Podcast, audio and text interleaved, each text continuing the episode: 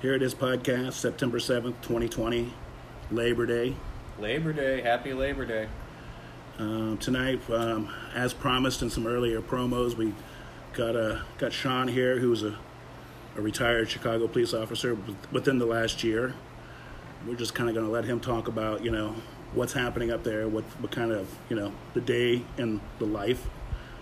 You know, he's still got friends up there who are working and dealing with it every day. So, Sean, Yeah. you know, we're gonna let the we're gonna open up the floor to you. You just tell us kind of Yeah. like, you know, A little intro. You know, it's who you are when maybe when you joined the police force Force and- or where yeah, you a grew little up, little stuff like that, or anything you want to say. Yeah. I uh, I was born and raised in Chicago. Uh, typical, well, I should say atypical Irish, you know, family up in Chicago. Just a sister, two two kids, which was unusual. Um, my dad was born in She had Ireland. like twelve. yeah, yeah.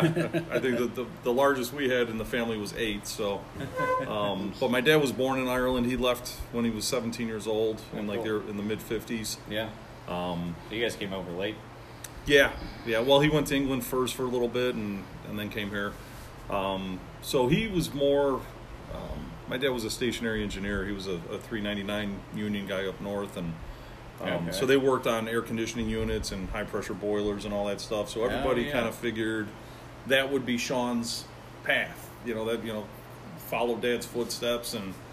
I Go in the trades. yeah, exactly. And uh, you know, I was always one of those kids that when I heard a siren outside the house, instead of running to the window to find it, I'd be on the bike trying to find it. You know, I mean, I just wouldn't see if it's coming by the house. I was trying to find it. And, um, so it, you know, it was always kind of in my blood. To this is what I wanted to do. Um, my collegiate career did not go quite how the uh, the plans were, and uh, after getting kicked out of college, uh, the old man looked at me and said, "You know, what are you going to do?" I said, "I don't know. you know, it just happened." And I disappeared for a couple days and came back, and of course, he was even more pissed than he was with with the uh, Yeah. the letter. And uh, and I said I came up with Plan B, and he's like, "What's that?" And I held my right hand up and. I, Sean Ronan, do solemnly swear to uphold the Constitution. He's like, what? I'm like, I joined the Army. He's like, that's not what I was talking about. I go, too late, I'm in. So I did uh, did some reserve time. Uh, got lucky. I got activated and uh, in support of Desert Storm. Yeah.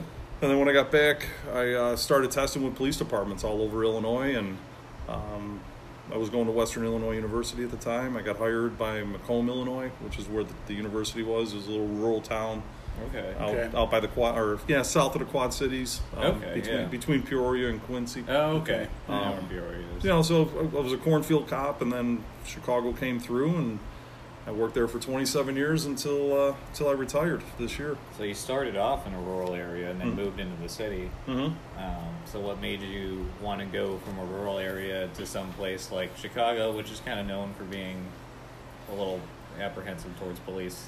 Just, um, I mean, you know, I, my knowledge base at the time wasn't about being anti-police or you know um, any of that. It was just I was born in Chicago. I mean, when I thought about being a cop, it, it was just I'm going to be a Chicago, Chicago, cop. That's it. You know, I mean, Yeah. this is where I live. This is where I'm going to do it, and Right. you know, let's have some fun. And uh, so that's that's kind of how it worked out for me. that makes sense because I'm sure that place had a little bit more, you know, significance to you. Now you've gone out and you've come back and you've done a few things. It's like, all right, so now I want to help out Yeah. the place that I grew up in. Right. That you know, And, well, I guess I guess the question is like even with you know inside, you know, being a police officer in Chicago, and I mean, did they like send you to like the neighborhood that you that you lived in, did, or did they send you to different neighborhoods? Um, no, so kind of the way they do it is if you're designated as the class president or class coordinator, you get to pick where you want to go. And usually that person will take the nicer districts like where I grew up or, you know, what Right. have you. Um, you know, I, the way I looked at it was eh, if that's what I wanted, I would have stayed in the cornfields. right. You know, I, I, I So- wanted I wanted to be the police. I wanted to have fun. I wanted the action and the excitement. And Right. I worked I worked the west and south sides my entire career. Right. You know, except for maybe a short time, but Yeah. you know, so I was I was in the thick of it for for right. all of it. I'm familiar with the South Side. I'm not, you know, not Mhm. real well versed, but you know, the West, I guess, must have been exciting Yeah. too. Apparently. yeah, yep. they're always competing. Right. But um, I mean, as far as you know, you know, what what's what's like a normal day? What would have been a normal day for you? Um, you know, for the average, average patrol officer when I was in uniform, um, you know, it's just it's handling routine radio calls, whatever comes in. Um, you know, you have what we call up, up up in Chicago is our in progress job. So robbery in progress is shots fired, person shot, um, you know, anything along those lines. Those, Right. you know, naturally amp you up a little bit, and you know, you get a lot more resources going to those because they're typically just violent scenes when you get there. Um, but you know, like we say, it's ninety percent boredom or routine mundane stuff, you know, And- and then and, and then moments of ten ca- ten percent sheer terror. Sheer terror and chaos. Yeah, exactly. You know, Well, that's the that's a lot of the main focus is that is that ten percent. You know, I think that's where a lot of a lot of this stuff stems from. It's just those situations where yeah, it could be you know just your normal person like doing a traffic stop, whatever, or it could be somebody that's got a warrant, or they decide that they're not going back to you know prison Mhm. or anything like that, and it's you know you got to kind of look at everything. So I almost wonder is like if people take that into consideration that it's you're not looking at people like oh i bet this person is doing something wrong it's just you know that there's a chance and especially given what part of town you're in or if something is going on in the immediate area and you're looking for somebody i don't think people take like the other factors into the account so like if you're if you're in the area looking for somebody and you you stop somebody like you know what's going through your head at that point i'm sure it's a million different things Right. yeah. I mean, you know, if I mean, if they were able to analyze it, I'd say yeah, there's probably a million things going through your mind, but in the moment, it, it's it's no different than you know those of us that were in the military and, and deployed. You just you you rely on your training. You're just Yeah. you're not thinking. You're just reacting. Reacting to your training. You know, Yeah. again, And it's that, mu- it's that muscle times- memory, and you know, Right. And I think that's what people a lot, a lot of times forget inside, you know, in law enforcement that, you know, you know, you want to get home. Right. You want to get home to your family. Yeah. Yeah. You know, you're dealing with, you know, armed felons, you Mhm. or they possibly armed. Mhm. You know, I mean, if we talk about, you know, some of the things that Happy knows, like, you know, the one guy who, that happened at Wisconsin, you know, before they got out of the car, the dispatcher said, hey, this guy's got warrants. right. So they they're going to arrest him now. That's it. They, obviously, he's broke his restraining order. They're not supposed to be there. Yeah. But And you it know he's getting yeah. arrested. Yeah. And he broke it for sexual assault, and he took her keys and was there and wouldn't leave, and she called the called the police. Police. Like why? Why are they? Uh, Questioning, you know, the well, why are they so focused on just uh, the end part of that? Like all a lot of the videos that I see, because I'll kind of go through and look at. Um, a lot of like left wing like uh, you know video clips and stuff and like Reddit and shit like that. And you see these video clips of stuff like this because every time it, anything like this happens, it's gonna go there before you see it on TV. Yeah. And you're gonna see the end part of all of it and the reaction from everybody, Right. and that's it. That's all you ever see. And then everybody goes through, they tear shit up, and then the actual body cam footage, which we have now, Yeah. comes out and you see the the initial part and it's nothing like what they were portraying. Right. It's you know I mean and again this oh my god. We can we can start this back to the professor from Harvard that was you know detained by the police and you know for mm-hmm. climbing through his window and there was the infamous beer summit at the White House and mm-hmm. you know I mean that was the first incident where it put law enforcement under the microscope. I mean, you know, okay, fine, we can talk Rodney King in the early '90s, but in, in our modern time, that, that started kind of this this movement of anti-police, second guessing, Monday morning quarterbacking. right. Um, yeah you, You know, know, it's yeah, that that was pretty much the first one that Convicting started him the next day in the media. right. Absolutely. yeah it's mob justice It's, Absolutely. you know, a bunch Um, of armchair politicians Yeah. and again, like you're saying, you know, they're they're looking at a, A three snippet. second blurb of Right. a seven minute video and Yeah. saying, "Here, look, you know, Yeah.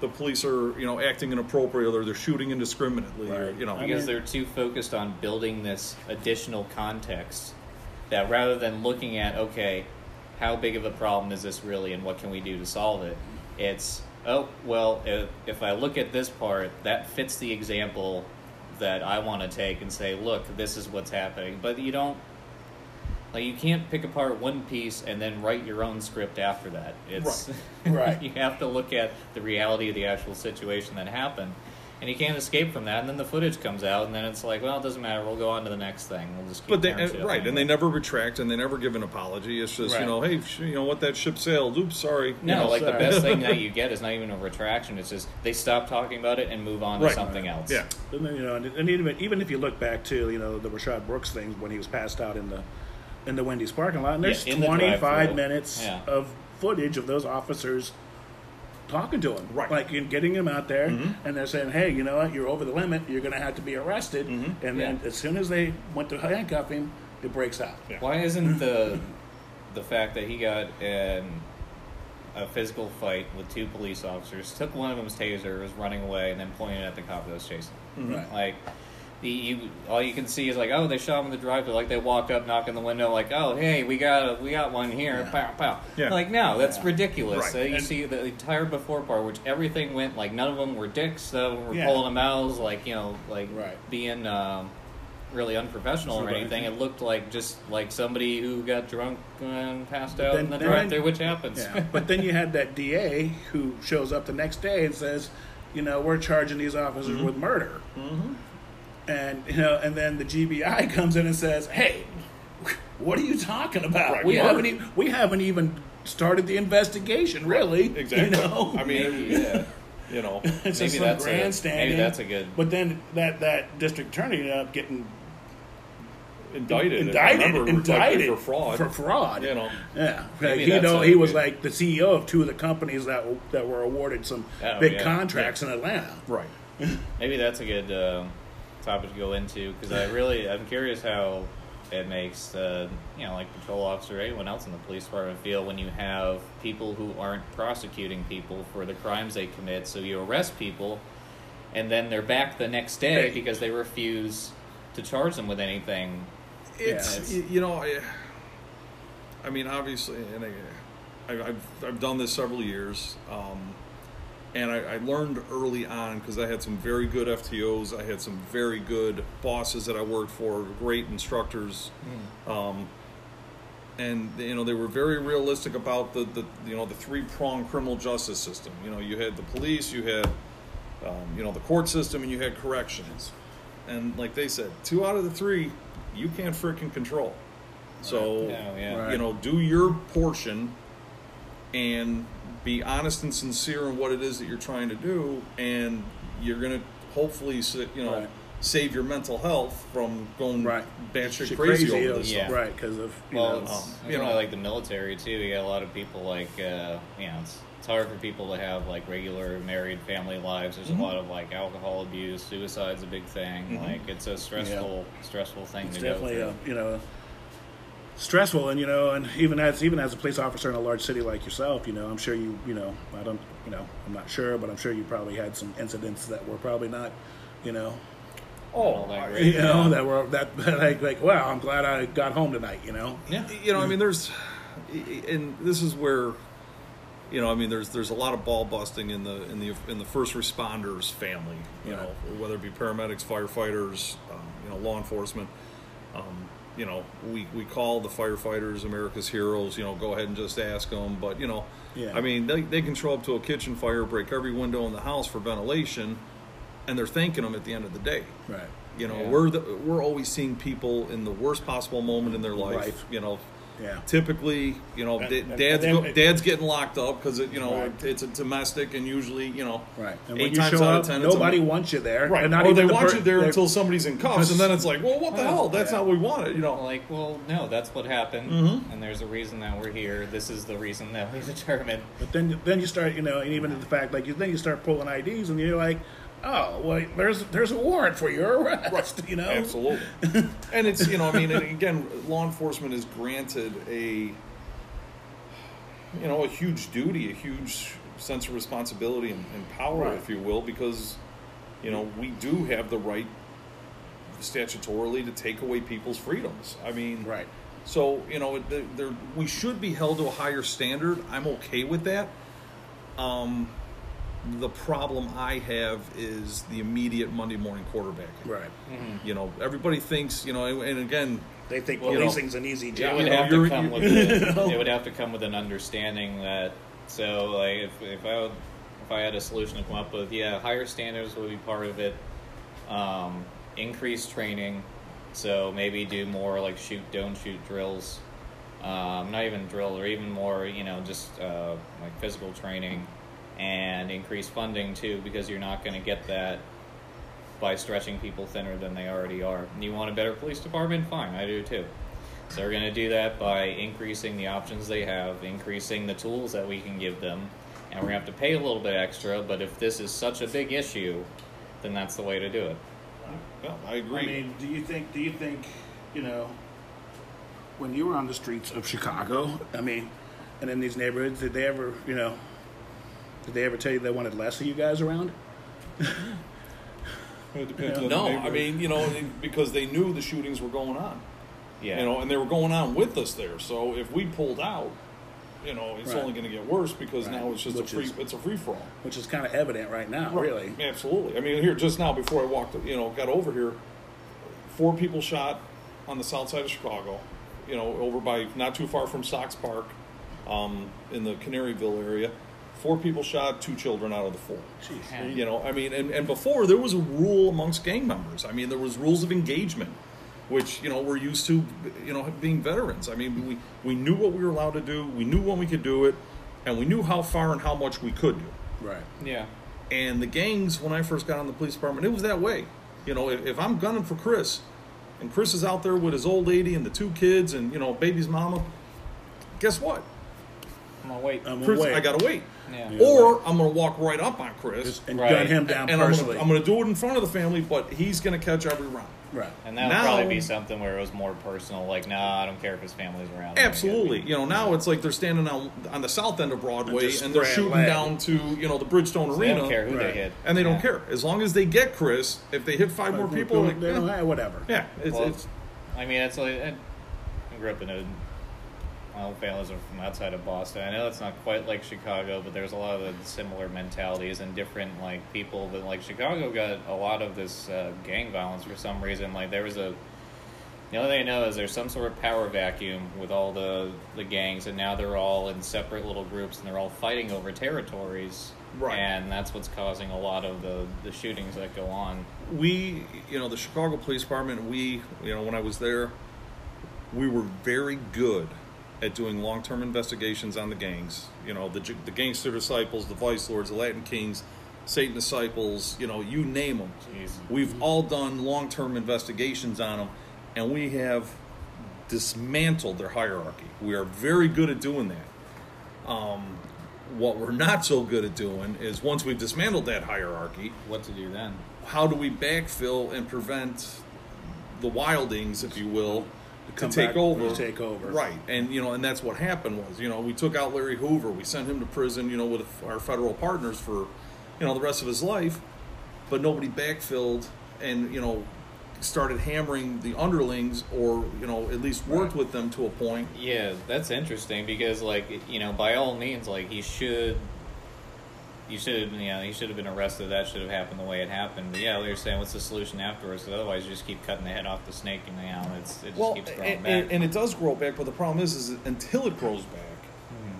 there's no rules it's everybody trying to make a name for themselves so it's just it becomes the wild west and you Yeah. know they don't care again they don't care who they're shooting at they don't care who's around as long as they get bodies that's all they care because it um, you know it gives them their their street credentials yeah, it was uh, it was a couple of years ago. I was talking to uh, a detective in uh, the Hermitage area, and he was talking about the, the police being understaffed and kind of really spread out. Mm-hmm. And I was like, well, I guess it's better than lowering the hiring standards just to get warm bodies in there. He looks at me and goes, nah, well, they already did that. Oh, yeah. Oh no. and every every major department's done that. I mean, when I took the test, I took the test for Chicago back in December of '91 when I got back from Desert Storm, and all said and done between April and the April test and December test for the veterans, you had 36,000 people take the Chicago Police Department exam. Wow, that's Okay, and that was that, that was pretty consistent numbers every, anytime they gave the Well, exam. I guess I mean it is a huge freaking city. It is, yeah. but it- now we're struggling. You know, the, the Chicago Police Department is struggling to get seven thousand people to sign up. Right. Well, and right it and it went yeah. down. Well, it went down because the economy started to you know flout you know flourish, Yeah, so again, was you know, we're going to work in the private sector, make more money, or you know, Oh, yeah. whatever they Right. think. I'm But now, that, yeah. you know, now because of the perception with the public, Now that nobody wants to, everybody's ready to retire. right? You know, Why do you want to continue to do this job if you're going to go in these neighborhoods and they just don't even care? Why- Or you, or you don't even have the support of your local, you know, people that are elected to help you. Right. Yeah. Like, I mean, if you When the look mayor is basically like, yeah, right. I'm like, what the fuck are you supposed to do? Right. Like she's, you know, Mayor Lori Lightfoot out there just running around. I just Oh, feel like she's like just destroying that city. No. Goes off to Maine and takes a vacation while they're, you know, the No. citizens are dying and Beetlejuice doesn't give a shit. yeah. no, it's it, yeah. I mean, it's always it's it's been the long-standing attitude, and, and again, I don't I don't really care what party you belong to or believe in. Right. It's politicians have the, the set of rules for us, and they get their exemptions. And they get their Yeah. You know, exemptions, and they just they do what they want, and it, and that's both parties. You know, that will always be Like, well, It will always be the case everybody, until we- but not, it's a rules for thee, not for me. Right, Yeah. exactly. But it'll always be that until we decide to finally, you know, as a nation, Right. grow a set of balls and say, we have the president for eight years, but yet we've got pick 'em. You got Joe Biden's been in office for forty-seven years. Yeah. Ted Kennedy was there for how many years? years? You know, I mean, it, and and on the Republican Party too, there was still, you know, until they they they draw a line in the sand and say enough of the career politicians. They come in, Oh, my God, holier yeah. than thou with mm. all these glorious dreams, but they all leave multimillionaires. Millionaires. Right. I- Well, that's know, what they're saying. It's it's irritating. They're like, like they're uh, trying to get Joe Biden elected. Like he's going to change things. Motherfucker's been in politics for half a goddamn Goddamn century. Right. and hasn't done shit. Right. And then eight years Well, of he's as the having- vice president, Yeah. What about the '94 crime bill? the Like, '94 again, crime bill. I Yeah. mean, which incarcerated mi- thousands of minorities. Now, You now know, and he's then the one that's leading the, the, BLM in charge. charge. Yeah, Come Now, on. Here's your guy. Yeah, Again, really. it- it's the hypocrisy. It's the whichever, hypocrisy of it whichever all. way the wind blows, they're gonna, and you then, know. then, then, and then a lot of the gaslighting that they just constantly do. You know, with like Joe, Joe, I'm I'm totally against fracking. There will be no more. Oh yeah. You then know, he goes, fossil yeah. fuel will be gone. Then he goes Or to this then he place. goes this place. I'm like, no, no, I'm, I never said. Tell Trump he's a liar. Yeah. I never said I would end fracking. It's like, right. He's just trying to say the thing that gets you elected, Mm-hmm. so that I guarantee you, like, if it happens that Biden gets elected, all this riots and stuff will stop, and they'll just dust their Right. hands off like they've already won and go away. Then- and then all those people are fighting. We're like, yeah, and then they just like, all right, Yeah. thanks for helping me get elected. See Yeah. you in Or- about or- or three and a half years. Yeah. yeah, what virus? Yeah. Oh yeah, we don't even know what's going on. No, you don't have to wear a mask. Yeah. yeah. Just send the National Guard in there and smash them. Yeah. And then that's how it'll end. in, And, you know, fact, in fact, next Halloween, we're not allowing people to wear masks. It's racist now. so no. yeah, exactly. But uh, but yeah, with you know, like you know, I, I know we talked about you know we did one earlier with my dad who was a retired deputy sheriff in the county that I grew up in. You know, and he said a lot of the same things. You know, and he you know he was. I mean, it was Farmtown, Ohio, and you know Clark County Sheriff's Department. You know, and he said a couple things like he goes, you know, "But sometimes you know, he goes, I was the good cop, you know, and my partner was the bad cop. You know, and sometimes you just didn't fool around with them when they decided that they said they were going to stay in the car. You just drug them out of the car. and, and, and, and, and I'm willing to bet Dad started policing in the '60s. yeah, you he know. was. I'd say about sixties. Nah, I'd say in the seventies, Yeah. early seventies. He started doing that. But you, again, you're talking about different times. I Yeah. mean, I was born in 1970. I mean, I. You're, Right. you're, you're talking about when they, they say it takes a village to raise a family. They weren't kidding about it. No, back it really Right. does. You know, and if you were doing something stupid in the neighborhood, Right, the there's neighbor a- would call you out No, on no, it. The neighbor right. would discipline you. Yep. Right. You know, and I- the, I- and the parents would discipline you again And- because the neighbor had to do yeah, something. because the neighbor had to do something about your your your stupid ass. I really just hmm? wish I we got could. spanked by many of hmm? another mom. I wish we could a- apply that to places like Chicago. You know, I wish we it's could like- apply that like where people would want to take care of their own communities. Right. And that, I think really, really, then and then just the breakdown of just you know the nuclear family in America, and mm-hmm. oh yeah, that's been. I forget thing. who I was watching. I'm trying to think of who it was, but he talked about you know policing in America, and he said you know he goes when you know there's no when there's no fathers and there's no you know fathers around for these young men, they're going to rebel right. they're going to rebel and then you know the first man they you know who actually asserts authority on them mm-hmm. is a problem Absolutely. because they've never had anybody tell them no. Right. You're not going to do that. Yeah. And you hope it's somebody respectable and responsible, but more Yeah, often than not, of it's it's an adult Yeah. gang member, Right. And that's why Yeah. they and they don't know, have any care because they're only in the. If you want to talk about you know just being in that in that life has system been- that was created really by if you think about it by the Democrats, LBJ created the Great Society, which was created the baby mama climate, Right. And said, hey, you know, for every kid you have, the father doesn't have to be there. Actually, if he's there, you're not going to get the money. right. I think that was a big, You know? yeah. I think Yeah. that was a big part of it. Another big part of it is our glorification of that life, that sort of uh, baby mama, fucking you know, Gangster kind of lifestyle, and then you know they, they started kind of wearing it as a badge, like, oh, I got all these baby mamas and all these well, kids. That, well, that goes outside of like the the race issue too, because even in other uh, cities that are predominantly white, like all the there's still like Mm-hmm. just yeah. dirtbag, you know. Plenty of- Pillhead, I grew up in probably the biggest fucking- white trash city in Ohio. Yeah. You know, And it, but it's that similar mentality is that I don't, I'm not, you know, I don't take personal responsibility for everything I do, and it kind of goes back, and I think I think that everything is pointless. So they're just fucking, because they've never had any structure, Right. never had, never been shown anything. So obviously you look around the world and oh, this is what's out there.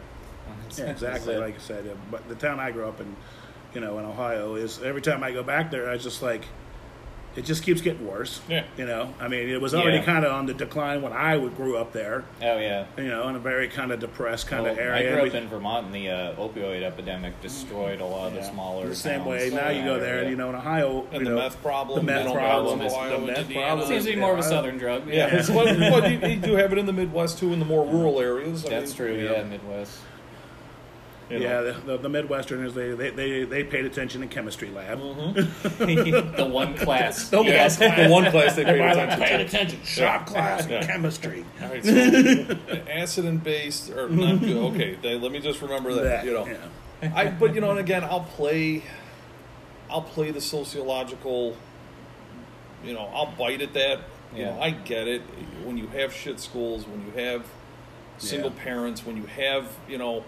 Uh, you But there's still you some have- accountability you for call them what you yourself. call them whatever you want. I mean, up in Chicago, we call them food deserts. You know, Yeah. Right. um, you know, when, when you're living on, you know, Fritos and, and pop all the time and, and not eating like you should and, Right. you know, smoking packs of cigarette. I mean, you know, they've only been saying since, you know, the, the late 70s, early 80s that smoking's bad for you. You know, I mean, so, uh, you know, again, I, I understand the sociological point.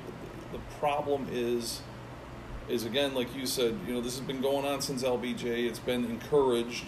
Yeah. And- We're just now you know- starting to fight against Yeah. it. again. Right. I mean, we I had guys that I worked with on the department up north that grew up in Cabrini Green. Okay, and fine. They, you know, some were black, some were you know Italian, some were Polish, some were, Yeah. um, you know, whatever nationality you can you can decide on. But they used it for what it was. It was temporary housing to get you back on your feet. Right. You know, and when they Yeah. started to shut down Cabrini Green, they were protesting like, "You're you're taking our house away." No, we're taking our shit back. I mean, you know, they, Right. you didn't want to live in high rises, so we're tearing them You down. hated it, didn't do anything positive with it, Right. And Yeah. just kind of tore the areas down. So it's like you can, yeah, that's the thing is that you need to stop infantilizing black people. Like you need to stop, like you know, it's just letting the cycle of, of victimhood go. Is because there are, are too many um, black people out there that that are successful Mhm. and that Right. have do, that you wouldn't be able to tell the difference between them and you know Anybody. anyone else. But they got- it's- It's neighborhood. But you, exactly. but they see you that look as at some it- sort of like assimilation that they're not willing to go to. Like, oh, white people have kept this down, they've eaten this down. So if you if you get too educated, or you speak too properly, or you study, you know, a lot in school, like that's not looked upon well by people in in those neighborhoods in Chicago. Like to be somebody who's who's trying to make themselves better, they just want to perpetuate this cycle of just like that that gangster Victimhood, really. lifestyle. And Oh, yeah. Victimhood and gangster lifestyle. I'm I'm being held down by the like man. using it to You know, justify here, your here own, comes your the own poor police. decisions. It's Here not comes the police to beat us down again. it's not their fault, but it's everyone's problem. right. Right. But eh, you know, at some point, you have to take personal responsibility for the things you do. yeah. Right, That's the truth. But but again, you know, and it's not just you know the poor you know communities. It's you, you really it's society as a whole. I mean, you know, Yeah. we're, Yeah. we're, we're Oh, yeah, that's we're, not- we're, we're in the middle of the trophy, you know, That's not generation. just for the that, you Chicago know, area. That's for everywhere. Every, yeah. Everybody gets a trophy. Everybody participates. You know, Right. no.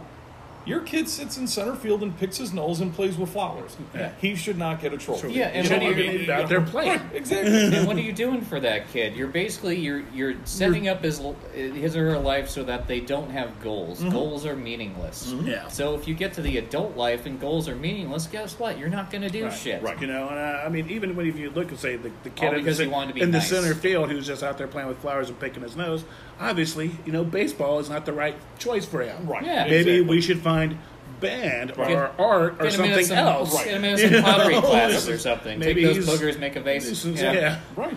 you Turns know? out to a positive. But you know, uh, now it's just like, oh, and then then they have this. Then you have, like I said, then you have this kid who doesn't not well at baseball, but he got a trophy, and he's like, look, I, I did great in baseball. Right. No, you didn't. No, you were terrible. Right. they'll, they'll never understand the difference and feeling that you have between just somebody giving you something, which is nice if somebody gives you something, but it feels so much better when you work hard and you earn something and you get that reward and you're like, oh, I get it. I like, get I it. get there's, what there's, this is there's about. fulfillment.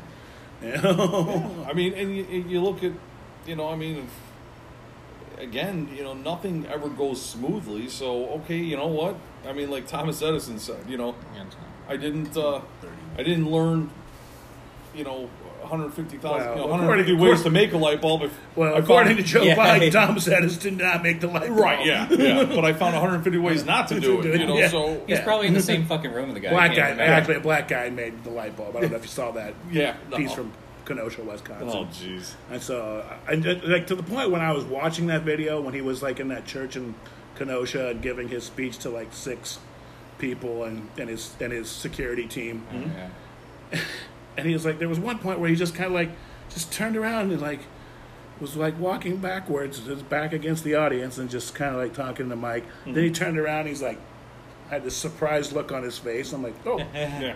And then he like whispered into the mic like this and said that America's being destroyed by Donald Trump. Yeah. I'm like, what You is know- going on? I, You know was like, what? He almost felt sorry be- for the guy. Right. He I'm used like, to be disingenuous, but now he's just like a fucking sentient houseplant. Like they'll just they'll roll him out here like, okay, Joe, here you go. Yeah. Just read the fucking prompter. Which whoever made the the teleprompts, like, can you use Yeah. a larger font? And then- because I can tell he can't read half of the shit. Yeah. So he just tries to ad lib, and that's the worst thing Thing he you can can do. do. Yeah. And then, then you know, they at had this, try to help the this, guy. this, this black lady get up and ask him a question, and she's like, you know, they gave me a piece of paper that you know that I was Oh, supposed yeah, to use. supposed to read He's off supposed to read off of. She go, he goes, but I'm going to tell you. He goes, I, I can't do. She's like, I can't do this. He should have looked at I'm her going to said, ask, you know, I'm gonna ask the question I I'm going want to ask a question that I want to hear. Yeah. You know, and Biden should have looked at her and said, you know what, it's okay, I can't read the teleprompter either. But yeah, just wanting the truth, you know. Well, That's a big and- thing, yeah. Absolutely, and uh, you know, you, you, you look outside of the election. I mean, going back to what Jay was talking about before, you know, with, with things that could help law enforcement with training and funding, Right. and, you know, you, I'm you- all you- for it, but I mean, really, even my dad said he goes, he goes, like he goes, like the training that he goes when I when I first started getting on the, with the sheriff's department in Clark County, he goes, it's completely different than it was then. He goes, really, he goes, I came in, you know, I, you know, went through a small academy, it was about Mm-hmm. about a month or so, and most of it I learned on the job. right, And absolutely, he goes, and that was kind of the training. But he goes, as time progressed, we got involved with more training. Right. Like in the '80s, we we really started like you know, you know, no, you, you just don't want to go in there and bust heads. Right. You need to kind of get in there and like. It, and he's like, he's like, something that he goes. I, I always did that anyway. He goes, I'd rather de-escalate a situation way before. right, He goes, the last thing I want to do is draw my gun. right, Exactly. That's the last fucking thing I want to do. you know, I mean, and that's and that's the big misconception is, you know, and again, I, I blame the media because Mm-hmm. this is the because they think they, is- they portray the police as these trigger happy guys out there. You know, I mean, we go. I mean, I, I, I will tell you, uh, you know, the one thing I about working in law enforcement is I don't believe in absolutes. Right. Um, you know, nobody's absolutely guilty. Nobody's absolutely innocent. Nobody's, you know, uh, whatever. I mean, pick it's just absolutes. I don't really necessarily agree with. However, I will say as close to an absolute as I can get. You know, I truly do not believe there is anybody in law enforcement, regardless of the color of the uniform they wear, whether they wear a badge, a shield, uh, you know, a five point star, a seven point star, makes no difference. Nobody wakes up and says, you know what, it's, you know, September 10th, ah, you know what, screw it, I'm going to shoot someone today. Yeah. You know, nobody, everybody that works in law Right. enforcement hopes to go that 30 year career and just ex- not exist, but just get by. Right. It You seems know. like any of the uh, any of the the things like that that come from police officers are always from officers who have gotten into some trouble before, or it wasn't really a thing they planned to do, but it was just kind of opportunistic, and there maybe there was something else coupled with it. You know that they're fucking going through something else, and then it was just you know uh, bad mindset, and then worse situation, and then they're like, fuck it. So it's it's to have this idea is that like you said, like they wake up and go, ah, you know what? I'm gonna unfairly uh, find somebody, throw them in jail, and beat the shit out of them. Right, right. Maybe shoot them. Yeah. We'll see never- how it we'll see how the day goes. way. You know? Yeah. Yeah. I, s- you know, so I mean, that's about as close to an absolute I as I always, will get. I always feel like you know is that police officers go where the crime is. Exactly. It's like if you're most of the time, you know, if there's nothing going on, you're sitting in your car, Hmm. maybe monitoring some traffic, Yep. listening to what's going on, Right. And, you know, and then okay, there's crime. I'm going to go to that now. It's not like you're just cruising around going, "That's the guy right there." Right. That's that's Um, not that's not how it works. And they No. think they think that's what yeah. that's what the media portrays them as. That you guys are just predators out there on the street hunting No, people down. really, it's supposed to be the people that run towards danger. Sure, As right. everybody like Right. has As to run everybody's away from running it, away from They're it. supposed to be the ones that are like, all right, let's figure out what's going on, and if we need to do something about it, let's do that. you know, I mean, you, you you look at any of the you know the YouTube videos of you know tragic things that have happened, whether it be law enforcement killed or law enforcement involved shootings or, or whatever. Hmm. You know, yes, there is a higher likelihood in departments like Chicago or Boston or you know NYPD or LAPD or you know any of your major mo- metropolitan but areas It's concentrated because you have the volume of people. Exactly. You know, but you look at a lot of those those oh shit moments, as I call them. You know, where police officers are just doing their day to day mundane routine, Yeah, yeah. and holy crap, I'm in the middle of a shootout. It Well, tends to be small town, rural America. You know, Right. because there's that false sense of security. You know, I work in, you know, Lebanon, Tennessee, or I work in, you know, pick, you know, Pigeon Forge. You know, I'm in a touristy area. Nothing's gonna happen. You know what? You, you, watch those know. videos. Yeah, yeah. Yeah, you never know. You wear a badge. You wear, you know, a, Yeah, a I uniform mean- shirt. Whether you're working in rural Ohio or, or Wherever. Chicago, it doesn't matter. Right. It's still Yeah, law there's- enforcement. yeah. It's, mm-hmm. you know, my dad would tell me like, you know, as as when it, you know, just kind of like, you know, he goes, domestic violence was, you know, rampant, you know, in, in a lot of the depressed areas in and around Ohio. It's Yeah, just kind of that that white trash mentality, issue. Right. you know. Yeah. how- Stay home barefoot and stay pregnant. home you barefoot, know. pregnant, you know, and people, you know, and then in, in Ohio being very much part of the Rust Belt, and that was kind of like when the auto workers, you know, and where the, the unions were kind of leaving, the, the the the American car industry was in the toilet. Mm-hmm. You a lot of these So towns. a lot of people main- getting laid off Yeah, on that was their main way of unemployment. making money. So, which you know, in turn, you know, created a lot of depression. Well, I think that's a big part of it too. Is you need to keep jobs in there, and you need to keep a reason for people to wake up and go to work. Because otherwise, they're just going to start doing stupid shit Right. and finding trouble. and finding trouble, and that's what happened. They would find trouble, and and really, what happened in, in my town was it was it was the drug trade. Yeah. And it was, and the great thing about Springfield was it laid in between Dayton and Columbus, Mm-hmm. and a lot of the big time drug dealers would live in that town, Right. and, That makes sense. and let that and make that flow, Right. you know. They they ship it to the two extremes, extremes. and they're living Right. in you know the nice peaceful And they're- area, And you know, then um, trying to stay off the radar. trying to stay off the radar. And of course, you know, and I always felt that you know the Springfield Police Department was not, you know, the most reputable police department. To be honest with you, sometimes you know, I think the sheriff's department was better, you know, than the Oh, yeah. than the Springfield PD. I'm sure a lot of those guys were paid off to look the other way. And you know, I told I think I told Jason this story where there was a guy who used to, you know, restore old cars.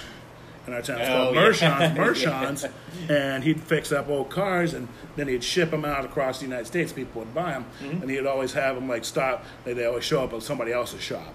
But what they discovered was is that he was packing the seats with Mm-hmm. cocaine. Yep. and shipping it out to all these places. And then when they get there, they slice open the seats and pull the cocaine out.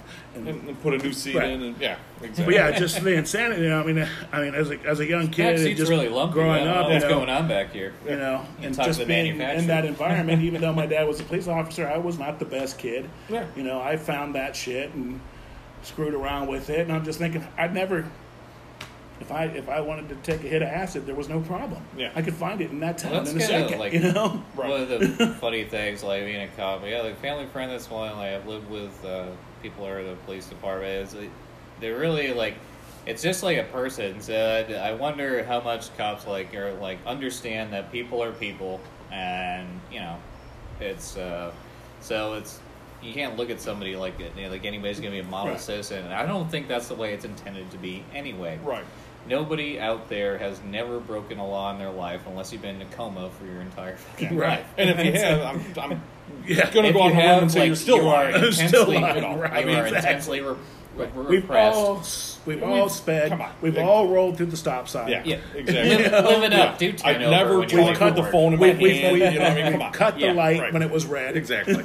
because the laws are are meant to be, you know, proportioned that way so that you can take people and apply them as they should be applied. So does that? That's the same thing with like judges. Like, does that mean everybody that comes in gets a maximum sentence? That's why you have a minimum and a maximum. You're Right, supposed exactly. to determine how severe that individual crime was, not based just off the law solely, because you can't do it like that. Otherwise, it would just be it would be the oppression that they're trying to claim it is. Yes. Like, it's- Right. I you know, and I, and I will agree with you to a point on that. However, I will disagree on a point. Sure. Um, I, I, I, get and I under, I agree with you when it comes to the, the minimums and maximums when it comes to sentencing guidelines and, and what have you. Mhm. Um, but I really, you know, and this is where it gets thrown in our face, you know, that we're only enforcing laws because, you know, they, the person we're dealing with at that time is of a particular demographic, whether, you know, Oh, yeah, whether it be black, white, Hispanic, you know, whatever. Sure it makes you- no I'm sure difference. you've but- gotten that a few yeah. times, yeah. But you know, the thing is, is I, I truly think that the law, you know, not to sound like Judge Dredd, but you know, the law is the law. Right. Yeah. it is, you know, this is this is the expected conduct Uh-huh. that society demands, and that's why the legislation was passed. However, I think you'll agree with me on this is, and I, I'll tell you the quick story just to get to the point. But after the Ferguson, no, yeah, after the the Ferguson story. issue, um, you know, with um, Yeah, the shooting that. down Hand- there, hands up, don't shoot. Yeah, hands up, don't shoot, to be a lie. really um, right, exactly. Yeah. But I, I had the occasion. I got invited to my old high school um, up in Chicago, or actually the Chicago suburbs, to, to, to speak. No, to speak. Oh, cool. Um, it was a it was a, a dais of alumni working in multiple facets. I was the law enforcement representative. There were others, um, you Oh, know, in the, in the legal, but it was dealing with diversity and, and what have you. And we were doing this over the lunch hours, so we were there for the better part of three hours. And you know, the last group comes in, and you know, we go through our spiel, and um, you know, young black girl raises her hand, and you know, when I went to Loyola Academy, it, we had some. There wasn't a lot, you know, of, of minority students there. Um, but they've they've gotten better, and and you know there are more minorities there. And, and the girl asked, she goes, you know, my question's for the law enforcement representative. You know, obviously being a girl of color and having brothers, and hopefully, you know, having kids one day, what would they need to do to avoid a conflict with the with the police? And I kind of chuckled in the mic, and I said, I said, I'm sorry. I said, please do not take my chuckle as disrespect. I said, but this is part of the problem. I said, we've been here three hours, going on four, and you're the first person to ask anything close to that. People are afraid to because they yeah they're afraid to talk because they've been sold this mentality that you're just out to get them. Right. So I, you know, I said, you know, first off, I said the biggest thing is communication. I said, and that's I agree. Yeah. and that's going to and from the police. Yeah. I, I will be the first to admit, Yeah. law enforcement is not very good at communicating at times with the civilian population. I will readily admit that. And part of it is because of maybe the training at, at the original time or, or what Mhm. have you. yeah. Um, but I said, you know, I said, here's the thing. I said, everybody wants to make it about race. I said, and, I, and I'm sorry. I said, I respectfully disagree. Um, I said, I, you know, I'm white. I'm, I'm, you know, lily white Irish Catholic kid, and I've got two boys that I'm raising, and they're being raised the same way that the black community argues they shouldn't have to raise their children, you know, telling them how to keep their hands on the steering wheel. That's how I was tr- brought up. No, it is when the you same get stopped thing. by the Yeah. police. Right. So I said, you know, here we are in 2016. I go, everybody thinks this should be RoboCop. Right. I said, but that would present a whole different set of problems. I said, me as a human, I have discretion. So yes, we do have laws. I will say the law is the law. Mm-hmm. But I think to what you were trying to say, with the police officers having discretion, do we arrest everybody we come into contact with? Absolutely not. No. You know, so I mean, I can stop somebody knowing they're suspended. Okay, fine. They're supposed to go to jail. They're supposed to get tickets. You know what? He's down on his luck. He's got a family, the two car seats. He's trying to work two jobs. You know what, dude? Get your stuff taken care Yeah, maybe the point I was trying to make got um, skewed, but that's actually If that- the point I was trying to make is you you know you have that discretion, you Mhm. can have that ability as a human being to make that decision and not be so bound by the law where Right. you have to. You know. this is the only way you can do like your Judge job. Dredd, right? Right. Exactly. Because the only way you do that is, like you say, if you lower your hiring standards enough, you're going to have to do that. Yeah. Because you're not going to be able to allow people to make their own decisions, which they think they're solving everything by being hyper uh, aggressive with, like, all right, you can't do this, and then we need this individual committee for this. And every little thing you do needs to. I have no problem with, like, body cameras or anything like that. I think Mhm. they're good. I think that, you know, I Right. like them and everything like that. But there's a mentality that you have where you're trying to live strictly by the law because you don't trust people's ability to make their own decisions. That's inherently wrong. So- Right. Exa- yeah, agreed. But then you know, with with that too comes with a, a huge amount of self accountability. You know, if there's one thing that I learned actually, you know, as Well, a as young they say, man, you know, great I got comes great responsibility. I got you know in trouble in my own neighborhood, and you know, but my dad figured it out. Police officer, he's Mhm. probably a pretty smart guy. Yeah. You know, and he calls me out on it. You know, yeah, I'm sure at the knew dinner more table, stuff they told you about. and he goes, and he's like, you know what I have to do, right? He goes, I was like, I know what you have to do, Dad. And you know, he went and called the police. you know, Right. He's like, I can't. That it's that's completely wrong for me to, just, to, try to to- protect you, right? To sweep this your- under the rug. to sweep this under the rug when I know it's you. And he, and he told me he, he was that was the, that was the only time he was ever cool about any bad things that I did. Yeah. You know, hoping that maybe I would have learned from that lesson. But I had to go out and try a few more things, and oh, yeah. you know, then you got smacked around a little bit. But then I tell people, it's like I don't think my dad abused me, but No. But any but any ass whooping that I got from him Was was pretty much deserved. Oh, you know? Yeah. I mean, I tell the story. You know, I mean, I, I've got the two teenagers now. You know, and I told them the story because they love Grandpa. He's so funny. He's so friendly. I go, yeah, because Yeah. he's the grandfather. Yeah, Yeah. you didn't know. Yeah, well, you, get, you go home. I said, you know, jun- junior year when I went to homecoming the one year, and everybody was taking the you know pictures with their dates facing the left. I had to take mine facing the right because my right eye was still shut. uh, You know, yeah, and there you go. you know what? I, I raised my hand to my dad. I was, you know, what, 17 probably at the time. Yeah. And I got my ass whooped, and I deserved it. And, Yeah. you know, my dad's 83, and to this day, I will not raise my hand to him. You know? Yep. And again, you know, you- you're going to have your growing pains. You just hope that Oh, the, yeah. you hope that the growing pains aren't Gonna be wanna do it, lifelong you know? problems. Yeah, permanent. Yeah, You That's- know, know. I'm not gonna lie that you know I have I've I've, I've you know you know gotten into it with mostly my older daughter. Mhm. You know, not with my younger daughter, but you know I've had I've smacked my kid around in the head a couple times just because just wouldn't listen. You know. You know, I, I cleared out some little pet shops when they were kids when they wouldn't clean. Hell yeah. you know, when they wouldn't clean Story. shit up, and you know, and I just remember their terrified little faces when I went up there and just kicked them clear across the room, you know. yeah, that was yeah, that was a big part in growing up. then I thought, then, I, then but I, but as a dad, I went back downstairs and I'm like, that that's just was that was that was actually pretty terrible. But you know what? And, and, and again, I say this cautiously because yes, there is a difference between abuse and discipline. But, yeah. Correct. Um, but I think, and again, this is just my Well, opinion, and, and if you disagree, tell me. But I think a healthy fear of your parents and the police is Yeah, a good thing. Think is a good yeah, thing. no, I think we can talk about like Yeah. context and subtlety, and there, there is a point where you go too far, and I think it has to do with your mentality of like, okay, why are you doing this, and is this necessary?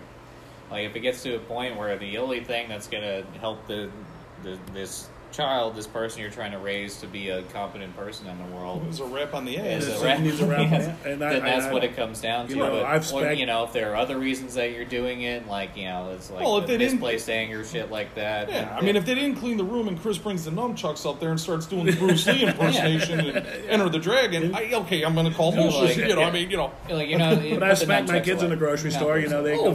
when they were young, they're just and they're screaming their heads off, and you know, I smacked them on the butt, and like get looks at from like other people in there, and I just looked at them like it's not your kid. Yeah. Do you want to hear this? No. I think it helped. I don't when- want to hear I it. think it helped when I was younger. My And mom we're getting like, out. we would We're go to the grocery store when I was really young, like you know, a couple years old, four or five, God, I think, whatever. I think, my, I and think there would be mom those wore kids. me out in the grocery store with like one of the spatulas, like they had hanging on the. Well, there'd be those those No, kids the- in the grocery store when they're wheeled around in the cart and everything, and there'd be kids in there screaming in the aisles, and she'd point the kids out to me, and, and we would basically like, man, this is what started. I said here, we would kind of make fun of those kids for being spoiled brats, and that's what started at a young age, uh, and it got the mentality like. Oh, if you do that, people don't like you. You- Like, yeah. well, I mean, you know, growing up, all my dad had to say was, "You want to go for a walk?" No, I know what happens on those walks. yeah. You know, it's always and- bad news for me. And if you see Garrett and you say, "Hey, you want to go for a walk?" He'll be like, "He'll no." Mm-hmm. he goes, you know, he's had one or two oh. already. It's like, yeah, you know, and I think the old adage is, you know, spare the rod, spoil the child. Yeah, absolutely. You know, I'm not saying, you know, there's not, there's, like I said, there's discipline and then there's abuse. Right, absolutely. So, not to switch And up the subject too much, but you mentioned Judge Dredd, and I, one of the questions I wanted to ask you I is just that- keep hearing because anthrax it's- play in my head. Well, you know, I grew up in like the late '80s, early '90s, and everything. So, like, you know, there's a lot of that's when like cop movies are really popular, and then I had like people like. So, do you have like a favorite uh, cop character from some period? Like, if you had to pick somebody that you Do really, I? um, yes, and actually, my wife will laugh about it all the time. so, Chris and I are close in age. Um, I think a couple months apart, if I remember correctly. Well, about a year. Yeah. I 69. Yep. So, um, for me, in my humble opinion, the best all-time TV police show was Hill Street Blues. Fair enough. Yeah. and Yeah, it was a really and, good and show. it was based on the Chicago Police Department, but you couldn't call it the Chicago Police Department, so Ah, that's why it was Metro back then. that makes sense. and Mick Belker was the guy that I wanted to be. You know, Yeah, that somebody, was um, you know, working Yeah, the and there was street, really chasing a- people down, and a groundbreaking show too. Yes. You Yeah. know, Mhm. as far as TV went and TV drama, Mhm. And really kind of like kind of brought that kind of grittiness in of the. and, and the imperfection of law of- of, of law police officers and law enforcement. You know, Yeah. because you had somebody who was an alcoholic, you had a multi-divorced, you know, Yeah. captain. You know, I mean, having an affair. It just, you know, Stephen J. Can, uh, Cannell was just magnificent writing that show, Yeah. and you know, I mean, I, I'll still watch it, but Yeah. yeah, I think Mick Belker was. Yeah. You know, that was one of the driving. I mean, I always loved the older, you know, rookies and SWAT, you know, from the Oh, seventies. yeah. yeah, You know, SWAT was always yeah, fun. speaking of And then was it uh, Adam Twelve? Adam 12, Yeah, and Adam then 12, you know, an emergency, if you all needed that, the fire show. Um, watched but all I think that. once I got old enough, when I kind of knew this is what I wanted to do, Hill Street Blues was the one that kind of really pulled me in, and and it was Well, good. like- you well, know. like you said, it's like when you're younger and you know hearing the sirens and stuff and wanting to go check it out. I was like, I bet there is a a TV character, a TV show where Oh, you saw that guy. Was like, I want to be like that. yeah, I mean, I, and here I'll even tell you, like we, we traveled to California the one year, and I, and I found the firehouse that they filmed Emergency. see at. that? Nice. Oh, that's You know, That's and, awesome. I mean, and I can That's still awesome. tell you, you know, every time they got a call and they had a run, No, it was, It was was still- for Rampart. It, was- yeah, it was always Station 5110 4 KMG 365. They Yeah. always used their FCC identifier. Okay. I still remember it. Why I remember it, I don't know. but But it's it's just, funny. Yeah, you know, it's- That's pretty funny. you know, like Ruth says, if I can get you to remember to clean the house, we'd be doing good. But Yeah. you remember this shit, that's- you know. that so- sounds like my, my useless knowledge of rock and roll. oh, it's not useless. or movie lines for or me. movie you know. lines. Oh, I Yeah. quote, quote many a movie. Oh, I know. All the time. Uh, yeah, I'm glad I found like throughout my travels the small community of people who get way too into movies. like I do. You know, you know when you like working in kitchens, you know you found you know. yeah, kitchen uh, people you for some reason those find- motherfuckers You watch find a lot of kindred movies. hearts when you spout something a movie line and they and they shout the answer back. Yeah, Oh yeah, You're or like- finish the line. Yeah. Yeah, you're like, yeah, Like, that's your challenge and Exactly. password. Be like, you're in. Yep. You're in the group. Exactly. we're gonna be friends now. Now I gotta, you know, I, Yeah, you guys got a few years on me and everything like that, but my big thing was like uh, John McClane, like Die Hard. Yeah. Yeah. Yeah. yeah. Uh, I was always like, love a little Die Hard, You know, uh, it's yeah, it's in the Boston area, New York City. Was- like that's close enough. I would say that the the last probably like you know over the top cop movie for me would have been Cobra from from Stallone. Yeah. Cobra was So that was like the, they, just that kind of over the top, Yeah. You know, just renegade police officer out Yeah. there, Well, there is a little know, bit getting yeah, fired that from the cop who, chief. like, Yeah. You know, It's that cop who you know is a good person, but he doesn't exactly play by, By the, the rules, rules, and he's kind of right. grizzled, and Well, he's like kind Dirty, of Dirty you know, Harry. I mean, Yeah, Harry, Dirty Harry. exactly. Clint Eastwood's fantastic. You know. yeah, Yeah. You know, don't the, the, the, the scene him overlooking San Francisco Bay and the partner comes up and you know, don't tell me the blood and the guts and the gores finally got to Harry Callahan. Yeah. You know, I can still deal with that. You know what bothers me? No, what Harry? How you can put ketchup on a hot dog? No. Nobody, and I mean nobody, puts ketchup on a hot dog. You know, I mean just it's that it's it's that a little shit though. Yeah, it's it that, and I hate to say it, but I mean, you know, part of it, it's a survival mechanism for first responders is is kind of that dark humor that you know. right. Well, it's, yeah, it's not being disrespectful I've at crime noticed it scenes, about but- that. yeah, first responders, Well, military, people in the medical field, like people who are like surgeons or in the ER the and stuff yep, like yeah, that. yep. Like they all have that same dark mentality. So like that's the way you deal with, With- malevolence, with- and that's the way you deal with death. And that's to this Yeah. day, you know, that's the big thing about comedy. I love comedy. It's that tragedy plus time. Yeah. you need Yeah. to take something that should be horrible. And it's just funny because at some point there's just nothing you can do about Right. it. There's nothing you can Right. do to Absolutely. prevent And it from happening. And I've said that to people. Because otherwise, they'll just take you over. And, Oh You yeah, know.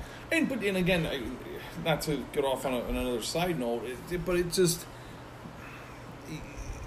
we in law enforcement, right, wrong, or indifferent, you know, even if we start off as the most amicable, you know, wide-eyed, naive person, you know, when we first get on, you know, right, wrong, or indifferent, we're changed when we leave. Correct. Um, You know, I mean, and I if I, and I said that to one of the, the, the bosses when I had my exit interview. I, you know, if I really look at how I was when I first became the police, to leaving Chicago PD, you know, I, you know, I, dare I say I, I'm Not the same I'm, person. I'm I know I'm I'm changed. I might be you know dare even say damaged a little bit.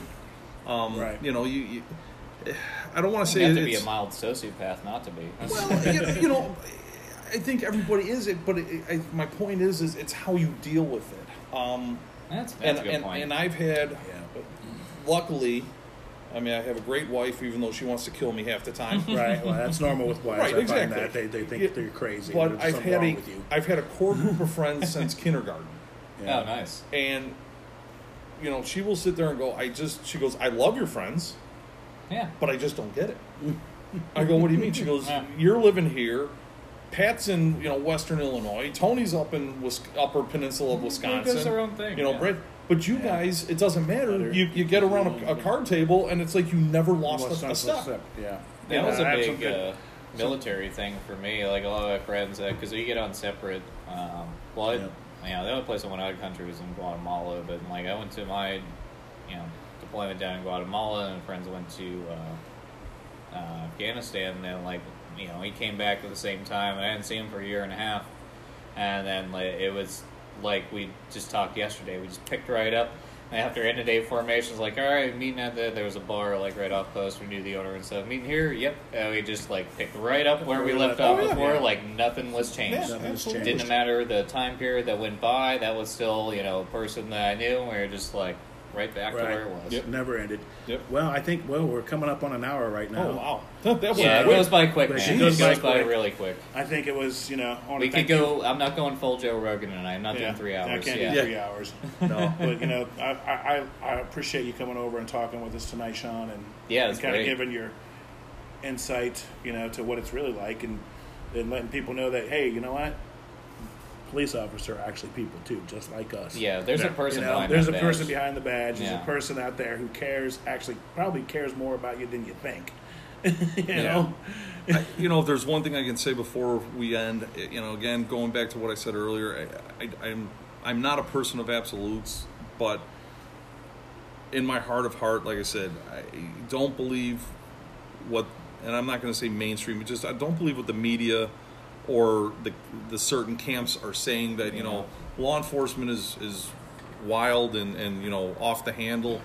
You know, nobody wakes up saying that this is what they want to deal with. Um, Right. Right. you know they're there to do the job they're there to do it the right way and you know again there's a human element to law you know to police work and there needs to be a human element to police right. work And you know, and I and I, I, I firmly agree that you know that you know law enforcement is is what keeps us you know from being that keep, it keeps us being a civilized society. yeah absolutely It's kicking us off. All right, well that's it. Thank you guys. Have a Thank great you. night.